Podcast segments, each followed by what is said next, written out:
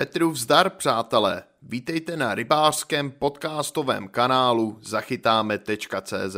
Zbirulíno, nebo také zbirolíno, případně vláčecí splávek, je šikovná pomůcka, kterou naši rybáři všeobecně moc nepoužívají. Mnozí ji dokonce ani neznají, nebo s ní neumějí chytat. A to je možná trochu škoda, protože Zbirolino nám může do pomoci k úlovku za podmínek, kdy jiné techniky nefungují nebo nejsou dostatečně účinné. Pořizovací cena Zbirulína je minimální, montáž velmi jednoduchá, tak proč ho nevyzkoušet? Možná právě tahle technika vám dopomůže k pěkným úlovkům. Zbirulína můžeme dělit podle několika parametrů. Nejdůležitější je určitě potápivost, která určuje primárně to, v jaké hloubce budeme chytat. K označení se používají písmenka E pro úhel klesání a N udávající měrnou hustotu, tedy to, v jaké hloubce se bude sbírolíno pohybovat při vedení vodou. Údaje jsou spíš jen orientační. Změnou rychlosti a způsobu vedení můžeme hloubku i chod sbírulína výrazně ovlivnit.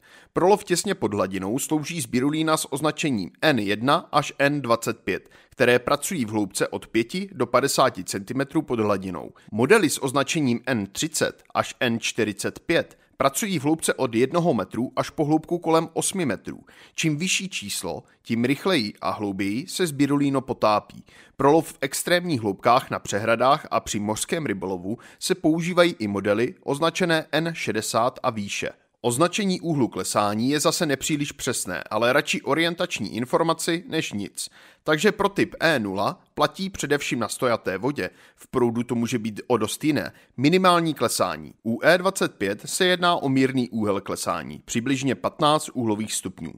No a při označení E45 klesá spirulino v úhlu přibližně 45 stupňů. U některých výrobců se setkáme jen se zjednodušeným, ale v zásadě postačujícím označením. Například floating, plovoucí, ale spíš chápejme to jako velmi pomalu potápivé, slow sinking nebo semi-sinking, pomalu potápivé a fast sinking, což značí rychle potápivé typy.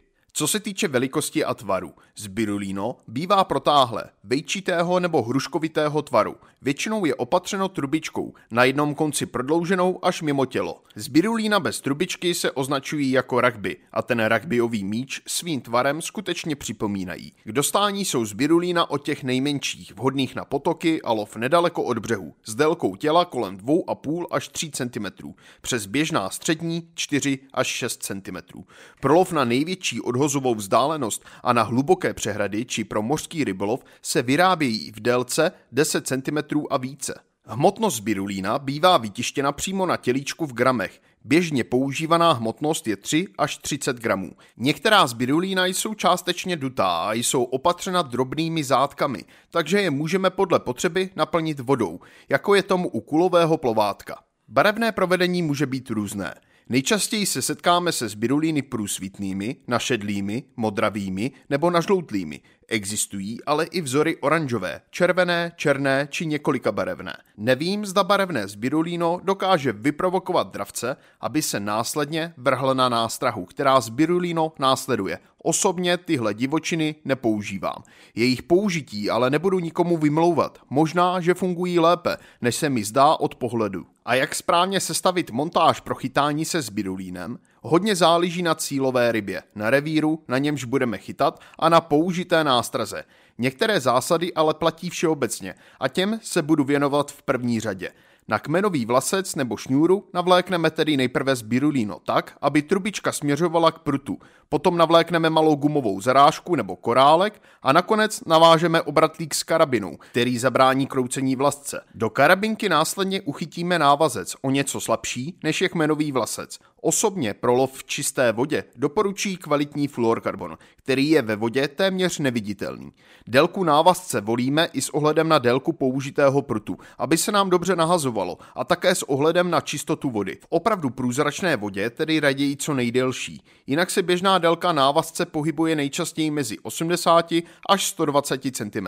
Jinak především pro přívlač je spirulino mimořádně vhodnou pomůckou a pomůže nám bez problémů nahodit i prezentovat velmi lehké nástrahy na velkou vzdálenost v požadované hloubce a to rychle i pomaleji. To se týče především lehkých menších plandavek a streamerů. S pomocí spirulína ale můžeme dravcům nabízet i mnohé další vzory. Nástrahu můžeme vést požadovanou rychlostí a ve zvolené hloubce, což jindy často možná možné není. Když například okouni loví daleko od břehu, malou třpitku jim na 30 až 50 metrů jen těžko nabídneme, natož na vzdálenost ještě větší. A přitom díky hmotnosti zbirulína to je možné bez problémů. To samé platí při lovu pstruhů na pískovnách a stojatých nádržích, kdy jako nástraha může posloužit streamer nebo jedna, dvě či dokonce tři větší umělé mušky. Ovšem s těmi muškami pozor. Na některých pstruhových revírech je použití zbirulína povoleno i s nástupem podzimu. Na některých je od konce srpna zakázáno, protože je považováno za přívlač.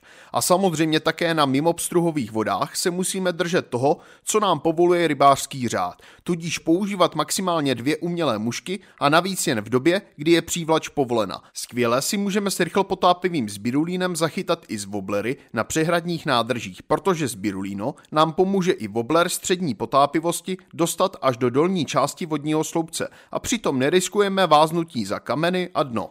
A co takhle birulínou a bolení? No, Bolen, který s oblibou loví drobné rybky u hladiny, je další zajímavou výzvou pro rybáře, který se rozhodne použít zbirulíno. V tomto případě je vhodné volit pomalu potápivý typ, který můžeme vést prakticky těsně pod hladinou a v kombinaci s menšími lehkými plandavkami nebo streamery či bolenovým peříčkem bude velmi dráždivou nástrahou. Zbirulino díky hydrodynamickému tvaru nevyvolává ve vodě příliš velký rozruch a ryby tak moc neplaší. Bolen je velmi opatrná ryba, takže náhozy směřujeme stejně pokud možno mimo zorné pole ryby a je-li to možné, na klidné vodě nahodíme spíš za bolena. Bolena tak nevyruší dopad nástrahy a zbirulína na hladinu, spíš ho jen upozorní, že se za ním něco děje a mnohdy právě tento signál ho vyprovokuje k divokému útoku na nástrahu.